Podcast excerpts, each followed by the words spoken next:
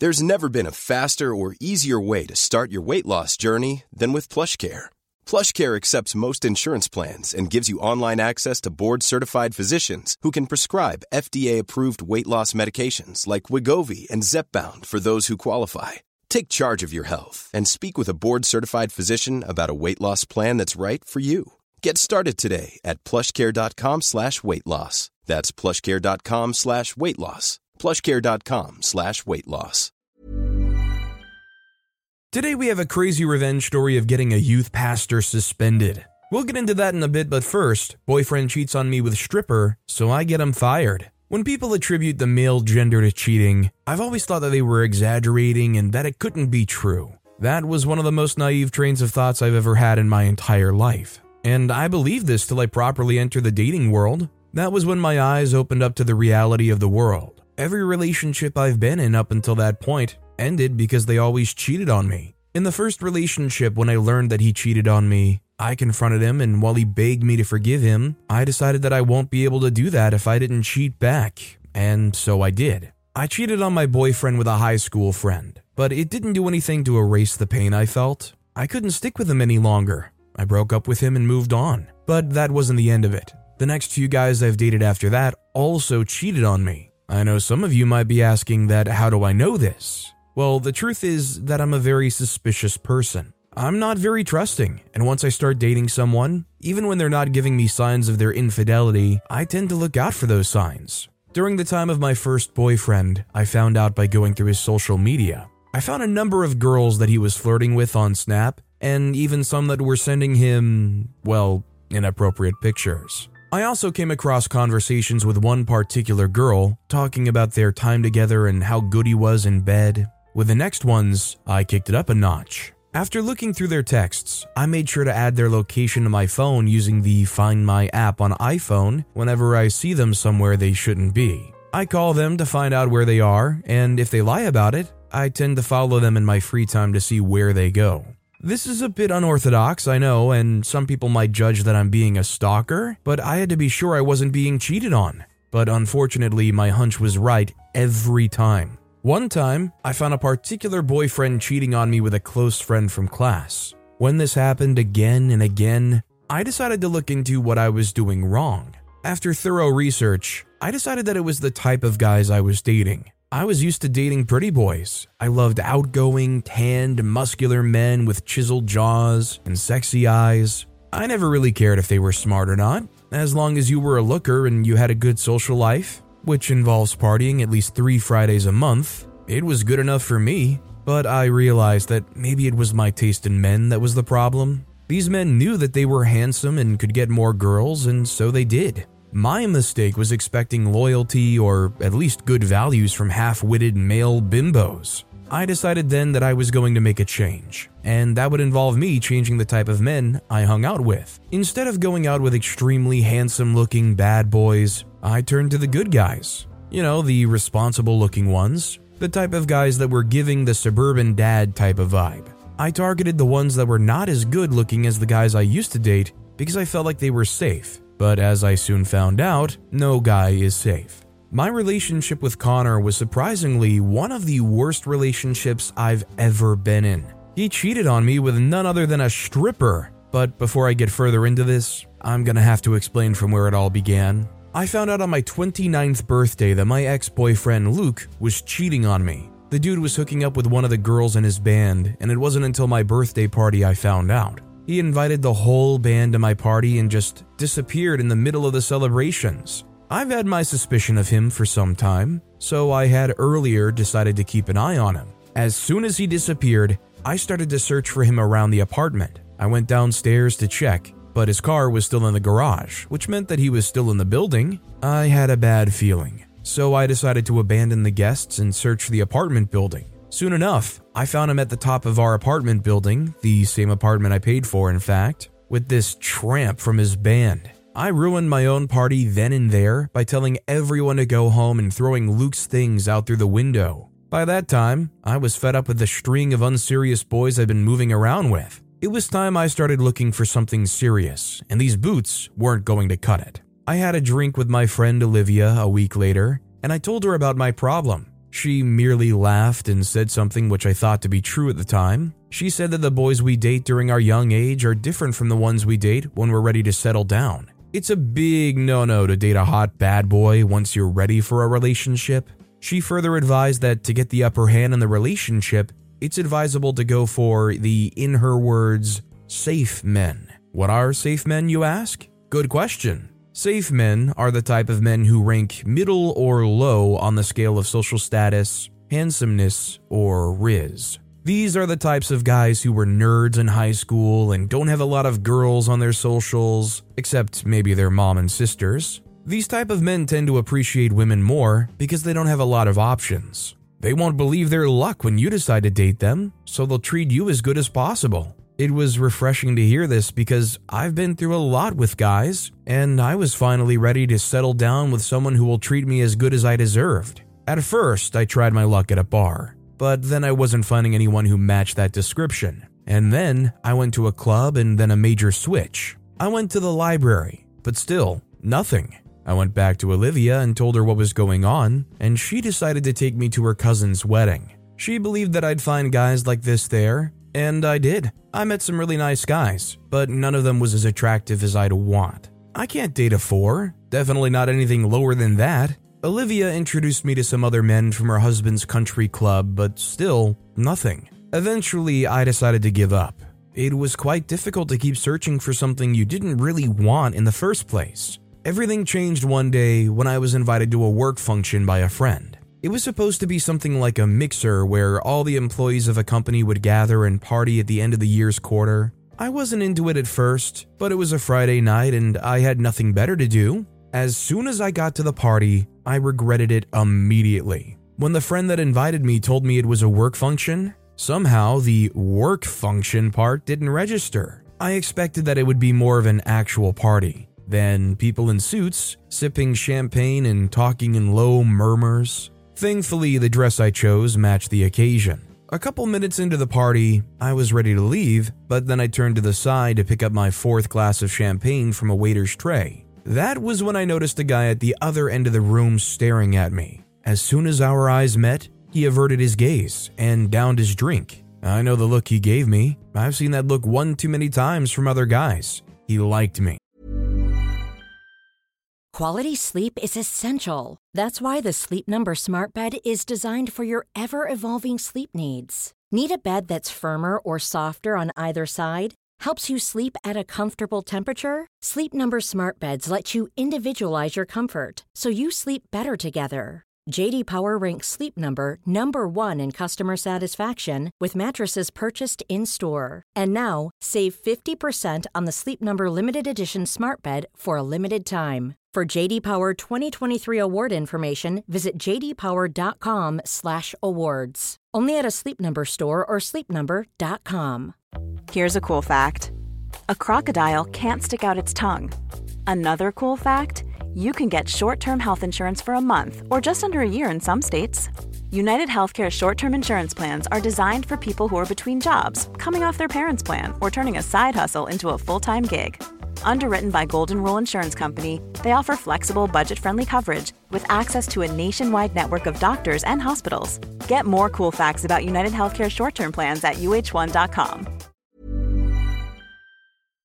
I studied him for a moment. He wasn't the most handsome of the bunch, but he had a cuteness to him. He was a strong five and a half. He wore an expensive looking Italian suit and a shiny Rolex. He looks like an important person in the firm, so I decided that if he's interested in me, I might as well go over and talk to him. Stopped by his side, I said hi. He looked at me and froze. His eyes went wide and he didn't say anything for a moment, he just stared at me. I asked him what kind of champagne he was drinking, and he stuttered for 10 straight seconds before answering. For a moment, I was scared that he was a stutterer. I had to tell him to calm down, and I explained my motive for coming over to talk to him. I told him that I saw him staring at me, and I waited for him to come over and talk to me. When that didn't happen, I decided to take matters into my own hands, which was my reason for being there. He chuckled and we introduced ourselves. Let's call him Connor. We started to talk, and by talk, I mean it was me doing the talking while he listened and commented where necessary.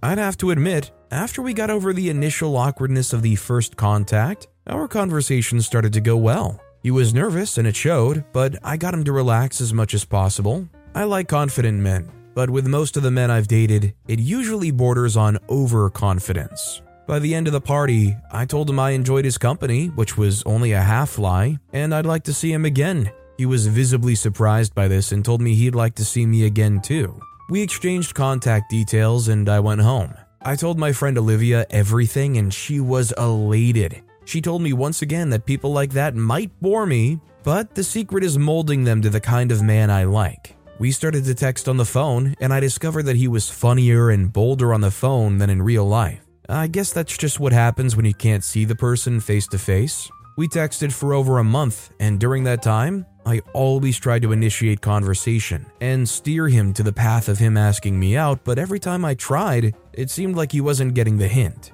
I had to come out and tell him that we should go on a date before he got it. We went for dinner and he was back to his nervous self. All in all, the date was average on a scale of terrible and fairly good. I didn't give up though. We went out more and more till Connor became more comfortable around me. It took him six months to work up the courage to ask me to be his girlfriend, which I said yes to immediately. Dating Connor was, well, a different experience. Most of the time, the only thing we did was go out to dinner or lunch, and he'll talk about a firm where he'll be representing his company and making a pitch. It usually bored me out of my senses. But then again, there was a lot of upsides. Olivia was right when she said men like Connor knew how to treat women. He splurged heavily on me, he showered me with gifts, paid my rent, and even sponsored my vacation trips. I've never been happier, but not for long. It's true, Connor was the perfect gentleman, and I'm starting to really like him, but he's boring in every other aspect. The sex is bland, and he never tried new things. I couldn't cope with that, so I told him, and he was open to change. One day on his birthday, I decided to take him to a strip club. Before then, he'd never been to one, so I just decided to give him a treat. When we got there, I bought a dance from a dancer named Silva. It was fun watching him enjoy himself as she danced against him. He only started to relax when she talked to him. I was sitting a few seats away, so I couldn't hear what they were talking about. After our time at the club, Connor couldn't stop talking about the dancers. He talked about how beautiful and talented they are, this was his first time in a long time of being in a relationship, so I cut him some slack when he said those things. He didn't know that it was inappropriate to say such with his girlfriend seated beside him. The next weekend, Connor asked if we could go to the club again. I was happy about this because I thought finally he was coming out of his shell. We went to the same club and he bought a dance from a different dancer this time, but after that dance, he requested for Silva, and when he was told that she was with a different client, he said he was going to wait. I guess that was the moment where I was supposed to be suspicious, but I wasn't. I decided that Silva was more talented than the other girl, and that was why he enjoyed being with her so much. The next Friday, he asked that we go to the club again. I encouraged his enthusiasm, but I decided against the club. We went to a rave instead, but he didn't enjoy himself as much as he did at the club. The next week after that, he asked if we could go to the club again and I straightly said no. I've grown to dislike his obsession with the strip club, and I decided that we were going to stay home that Friday and watch a movie. The next few weeks after that, I noticed that Connor was becoming distant. He no longer talked to me the way he used to. At first, I thought he was getting stressed out with work, but I soon learned that that was not the issue. After a while, Connor started to make up reasons to stay late at work, at first, I believed him because I was aware of a prospective investor he was supposed to lead a pitch to, and I felt like that was what was taking his time. But it only got worse because he started to stay over in the office. I called him one too many times to bring his work home with him, but he refused. It went all to heck one day when I received a text from him saying he won't be home one night. That was the third night in a row that I was going to be alone in the house, and I was fed up.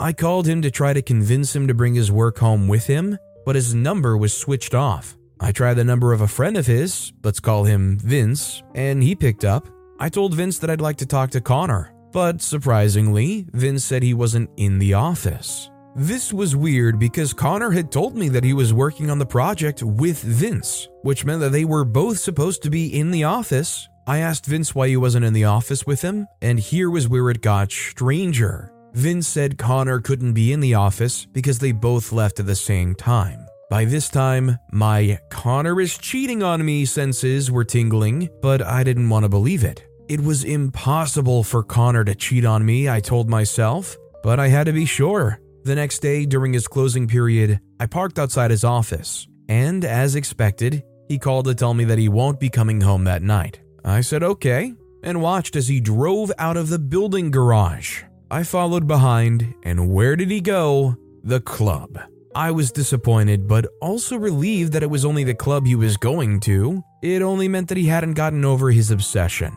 I was about to leave my car and walk into the club to confront him when he came out with a lady. Looking closer, I got a good look at who she was. It was Silva. I still didn't want to believe it, and even as I followed them in my car, I didn't want to believe what I was seeing. Eventually, they got to an apartment building, and I watched them kiss passionately before entering the building. To say I was heartbroken was saying the least. Never have I felt so betrayed and humiliated. The guy I decided to settle for cheated on me also. For the first time in a long time, I cried. I was filled with anger, pain, and regret. And it wasn't long before I decided that I was going to get revenge. The next day, Connor decided to come home. The pitch was in a few days, and if he did well, it was supposed to be a turning point for his career. Two nights before, I decided to help him de stress. While we were getting intimate, I decided to switch it up a little. I tied him to the bedpost and took a few pictures of him in that state. When he asked what it was for, I told him it was for the days when he had to stay over at the office. The next day, I printed out the pictures and made a few copies. Connor brings all his files home, including the ones he's going to share to the clients during the pitch. So, the night before the big pitch, I snuck up when he was asleep and slipped the photos inside the client's files. Connor had done a thorough check before he went to bed, and I was sure he wasn't going to check again. It was a huge gamble, but it was one I was willing to take. The next day, he hurried to work, and I wished him good luck. After he left, I packed my bags, left a note saying we're over, and telling him to have a nice life with Silva. Then I left his apartment. He called me over 20 times a few hours later, but I didn't pick up. I could already guess what happened. I heard from the friend that invited me to that work function that Connor messed up the pitch by slipping some inappropriate pictures into the investor files, and he'd been fired from work. Till today, I haven't spoken to or heard from Connor, and I've decided that I'm going to take a break from the dating space. I mean, maybe it is all about the kind of guys OP dates, but OP's whole grading scale and who they're attracted to or not seems kind of shallow to begin with. Is it unfair to kind of say the problem here is OP's looking for people based off of looks alone and not actually the quality of their character? It might be fun to be with somebody that you look at and is like, yeah, they're so hot. But like, what's the point if they don't actually click? OP kind of treated their partners like flings. Our next story is I got my youth pastor suspended and I felt good about it. Let me start this by saying that, irrespective of what you think when you finally hear what I have to say, it does not change the fact that I did what I did, or that I was very much justified in doing it, because sometimes you just have to show the people that when they mess with you, they will get what they deserve coming at them. This is one of those scenarios. Martha and I, inseparable since childhood, shared a bond forged in the fires of countless childhood adventures we were the kind of friends who knew what the other was thinking by looking into their eyes or by listening to a scenario. We might not have finished each other's sentences, but our joint laughter echoed through sun dappled woods and across dew kissed meadows. We thought we knew everything about each other, our dreams and secrets laid bare under the canvas of our unbreakable friendship. Then, one Small details are big surfaces, tight corners are odd shapes, flat, rounded, textured, or tall. Whatever your next project, there's a spray paint pattern that's just right. Because Rust new Custom Spray 5 in 1 gives you control with five different spray patterns. So you can tackle nooks, crannies, edges, and curves without worrying about drips, runs, uneven coverage, or anything else. Custom Spray 5 in 1. Only from Rust Crisp Sunday morning the world as we knew it began to shift. It was Leonard, a mutual friend, who introduced us to George, the magnetic youth pastor of our local church. a man with an aura of charisma that seemed to transcend earthly boundaries. George was the embodiment of spiritual devotion and wisdom. His eyes held a profound kindness. His words resonated with unwavering faith, and his presence alone inspired reverence among the congregation. Martha and I were captivated, and it was to be expected with the kind of person the youth pastor presented himself to be. Here was a figure whose guidance promised to elevate our lives beyond the mundane, a beacon of spiritual enlightenment shining brightly in our small town world. We welcomed him into our lives, arms wide open, like pilgrims stumbling upon an oasis in the desert. George's teachings became a source of inspiration, and his influence seeped into every facet of our existence. As we grew older, we found our dreams and aspirations becoming inextricably intertwined with his words. George's sermons were more than just weekly rituals, they were the compass that steered our course through the tumultuous waters of adolescence. He saw us and spoke our language better than all of the other older pastors. It was like he was in a much older body, but he understood and remembered what it meant to be a teenager. He preached about the power of faith, the importance of community, and the boundless potential that lay dormant within each of us. Under his guidance, our aspirations took root and flourished. For Martha, it was the dream of becoming a humanitarian, dedicating her life to helping those less fortunate. Inspired by George's teachings of compassion and selflessness, she eagerly joined church initiatives aimed at assisting the needy. Her passion for social justice burned brightly, a torch lit by the wisdom of our youth pastor. As for me, George's sermons on the strength of the human spirit awakened a dormant desire to become a writer. His words ignited my imagination,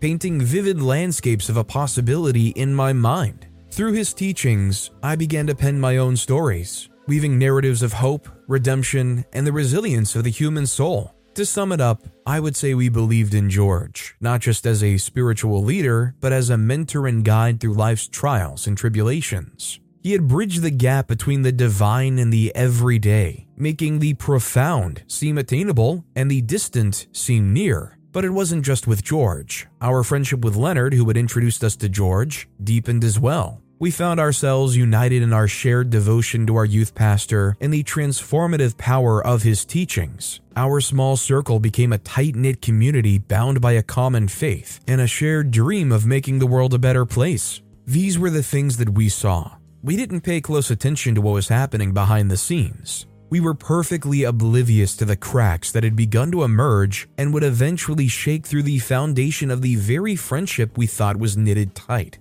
As I would finally come to learn, time is a peculiar force. It has the power to reveal truths that remain hidden in the brilliance of initial impressions. Days rolled by into weeks, and those weeks and months led us to years, and it got to the point where the once illuminating presence of George, our beloved youth pastor, began to cast ominous shadows upon our lives. George's initial kindness had been like a gentle breeze, comforting and soothing. His advice had been sought after like the counsel of a wise elder, but gradually his benevolence transformed into something entirely different. What we had perceived as guidance was now revealed as control, his apparent wisdom a mask for manipulation. Things like this never occurred with the commanding voices or tones. You just have to pick up on the hints, and the hints came like pressuring innuendos that led you to believe the idea came from over your head, and that was the only choice to make. It began subtly, almost imperceptibly, like a fog rolling in from the horizon.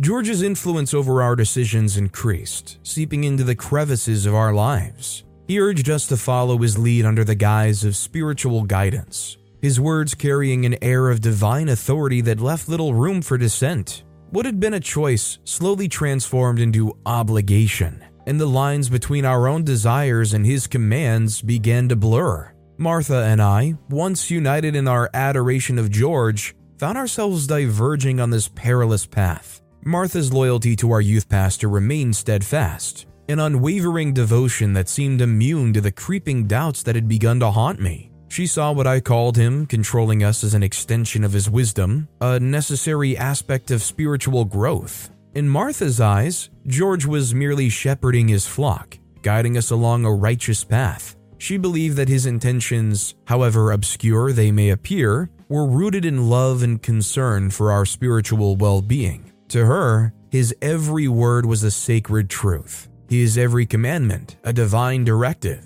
But for me, the skeptical stance I had about his actions had taken root. I couldn't ignore the unsettling feeling that had nestled itself deep within my soul. George's insistence on dictating our every move and his demands for unquestioning obedience began to suffocate me. What had once been a sanctuary of faith now felt like a prison of dogma, its walls closing in with each passing day. I wrestled with the knowledge that something was amiss, but my doubts were met with resistance. Whenever I dared to voice my concerns, I was met with stern admonishments from George and Martha, while visibly comfortable, remained staunchly loyal. The isolation weighed heavily on me and felt as if my world was shrinking, and the person who had once been my closest confidant was now distanced by an unbridgeable chasm of faith. George's control extended beyond our spiritual lives, seeping into the most intimate corners of our existence. He made decisions for us, orchestrated our activities, and directed our friendships. Our world had become his carefully crafted stage, and we were merely actors following his script. The worst part of the scenario was how I knew that talking to my parents about what I felt was going on was a no no. For one, he was a pastor, the youth pastor, and it sure did not help that I praised him and made my parents feel like the older generation and pastors were the problem. I had painted him to be perfect, and I could not clean the canvas. But all of that did not hurt as much as it did when I realized that I'd begun to lose my best friend. My nights grew restless as I grappled with the realization that my once thriving friendship with Martha was slipping away. She was steadfast in George's teachings, and any doubt I expressed were perceived as heresy. I could understand her thoughts because if anyone had told me there was something off about the youth pastor, I would have reacted similarly as she did. The laughter and shared secrets of our past seemed like distant echoes fading into the abyss. I tried to find solace in my journal, pouring out my conflicted emotions onto its pages. In the silent confines of those words, I explored the boundaries of my growing discontent. The act of writing became my sanctuary, a place where I could express the turmoil that gnawed at my spirit. Yet, despite the burgeoning turmoil, I clung to the hope that George's intentions were pure, that my doubts were merely the product of a restless mind. My faith, though strained, still lingered like a flickering candle in the darkness. But as cracks in a facade are bound to make themselves self evident in the long run, so did the cracks in the faith I tried to hold on to. The moment arrived like a tempest, a gathering storm that had been building within me for far too long.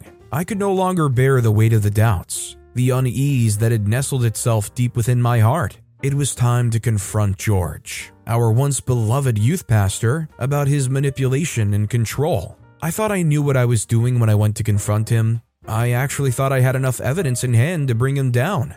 In retrospect, I imagine that he must have thought me to be a very silly and ignorant child, because, to be fair, that was exactly what I acted like. The atmosphere in Pastor George's office was laden with tension as I hesitantly broached the subject that had been haunting my thoughts. Once warm and comforting, his eyes now bore an intensity that sent shivers down my spine, but I pressed on, determined to unearth the truth that lay beneath the surface. George, I began, my voice quivering, I've been feeling like.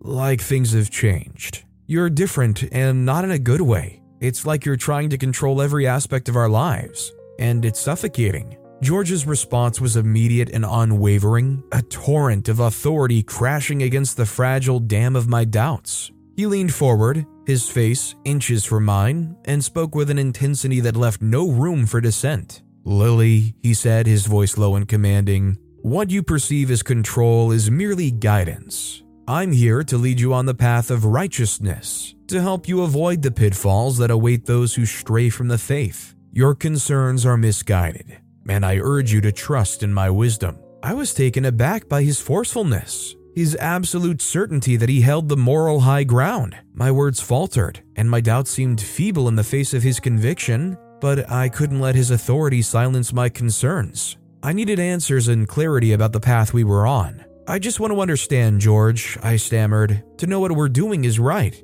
It feels like we've lost ourselves in the process. But my plea fell on deaf ears. George's response was dismissive, his gaze unwavering as he reiterated his authority. Trust in me, Lily, he insisted, and you will find the answers you seek. That was how the conversation ended, but in my head, it felt more like he had acknowledged the fact that he had grown to be controlling. I left George's office with a heavy heart, the weight of his authority pressing down on me. The aftermath of that confrontation cast a long shadow over my life. Martha, who had been present during the exchange, stood by George without question, her loyalty to him unwavering. To her, my doubts were an affront to the very core of our faith a betrayal of the man who had guided us with unwavering devotion. Our friendship, once a source of unbreakable strength, strained under the weight of these tensions. Martha and I grew distant, the laughter and shared secrets of our past becoming distant echoes. I felt isolated, adrift in a sea of doubts and suspicions betrayed by the person I had trusted most. I knew the church community would rally behind George, viewing him as a beacon of spiritual guidance, but I couldn't ignore the nagging doubts that had taken root in my heart. In writing to myself in the corner of my lonely room, I decided to do a check on Pastor George. I just felt like something was vaguely off about him in a way that I'd never questioned, and I decided to act on that feeling. I questioned my motives and my right to challenge a man who had been a pillar of our community. I wrestled with guilt and confusion, wondering if I was the one who had strayed from the path of righteousness. It seemed that every step I took in pursuit of the truth led me further into a labyrinth of uncertainty. Despite the way everyone left me in a den of my emotions and uncertainty, a spark of defiance continued to burn within me. I couldn't accept blind obedience as the only path to faith. The doubts that had driven a wedge between Martha and me also fueled my determination to uncover the truth, to unravel the mysteries hidden behind the facade that threatened to shroud my life in darkness. I found myself standing at a moral crossroads teetering on the precipice of a decision that would forever alter the course of our lives. The once unbreakable bond between Martha and me had been shattered by the growing chasm of doubt, and I could no longer bear the weight of our fractured friendship. Revenge, however ill advised it may have been,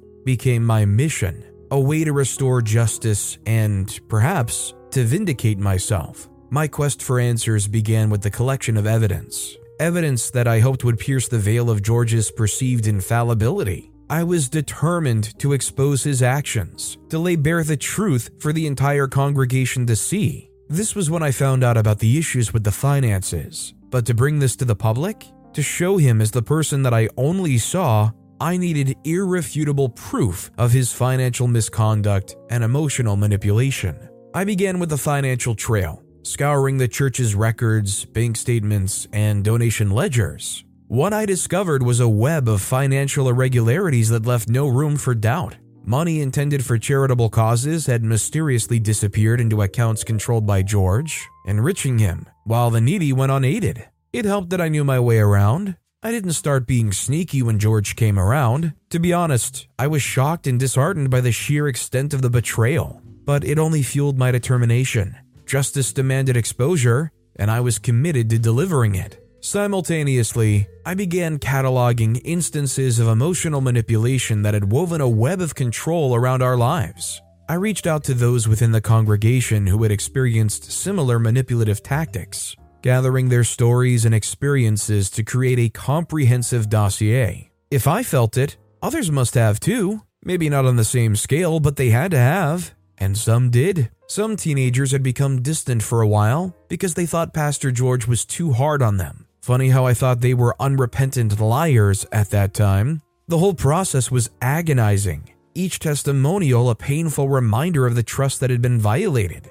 Many, like me, had been drawn to George's charismatic charm and unwavering faith, only to find themselves ensnared in a web of obedience and dependency. The emotional toil was immeasurable, and the stories I collected painted a disturbing picture of a man who had used his influence to exploit the vulnerable. But the burden of my secret became increasingly isolating. I could no longer confide in Martha, whose loyalty to George remained unwavering. My confessions and attempts to share my discoveries only deepened the divide between us. She saw my actions as a betrayal, a breach of trust that overshadowed any concerns I had about George's true nature. The day I decided to reveal the truth to the congregation was a day fraught with tension and apprehension. The weight of my actions pressed down on me like a leaden cloak as I prepared to unveil the contents of my dossier to a gathering of church members. As I stood before the leaders of the congregation, The faces of those I'd known for years stared back at me, a sea of expectant expressions mingled with skepticism. But who could blame them? I'd not been on my best behavior for a while. The room seemed to hold its breath as I presented the evidence, each piece a damning indictment of George's actions. The atmosphere was charged with tension, and my voice wavered as I recounted the stories of manipulation and the financial misconduct that had betrayed our trust. It was a reckoning, a moment of truth that would either vindicate my actions or cast me further into the abyss of isolation. This time, they could not deny me my voice because I was armed with evidence both on the count of manipulation and on the financial discrepancies I'd stumbled upon. The revelation sent shockwaves through the congregation, igniting a firestorm of conflicting emotions. Some members were outraged, their trust in George shattered. Others remained steadfast in their devotion, unwilling to accept the truth that now lay before them. But it didn't end there. The story spread like wildfire with different additions and subtractions. But no one knew who reported the loving pastor to the leaders. But the painful part in all of it was that the seed George had planted in Martha remained. I never got my best friend back. Good thing I had him suspended and transferred. We both didn't get what we wanted. Hearing a story like this is sad to me because faith can be a very powerful, moving, and transformative thing for a lot of people. But then there are some people in these positions who take advantage of it, especially for financial gain. I mean, there's a whole historical precedent of an entire movement solely based around the fact of these people in these positions being so financially greedy and making religion about how much you can give up.